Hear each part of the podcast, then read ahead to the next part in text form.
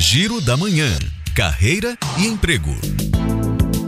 O Sesc Bahia tem vagas para assistente contábil para trabalhar em Salvador.